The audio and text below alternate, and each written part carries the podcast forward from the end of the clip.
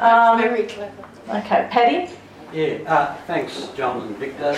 Uh, you're, a- you're a good example, both of you, of why uh, we need uh, we need to have a good publicly funded university sector. So thanks for your talk.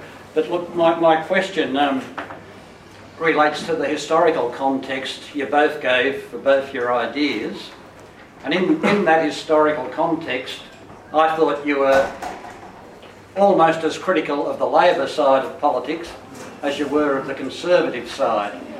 Now, I'm wondering if that reflects uh, a collapse in the ideological differences between Labor and Conservative in this country, and that as a result of that collapse of ideological difference, political debate in this country has been reduced to debate about how we manage different policies rather than having actually having different policies and that that approach to politics also means that we no longer have an holistic approach, an overall approach to what's good for the country.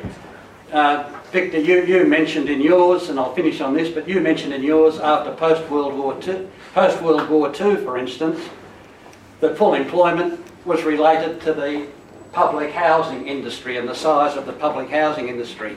These days we don't do that, we just take one policy at a time and the neoliberals on both sides of politics bugger us up each time. But I'd like your comments on it.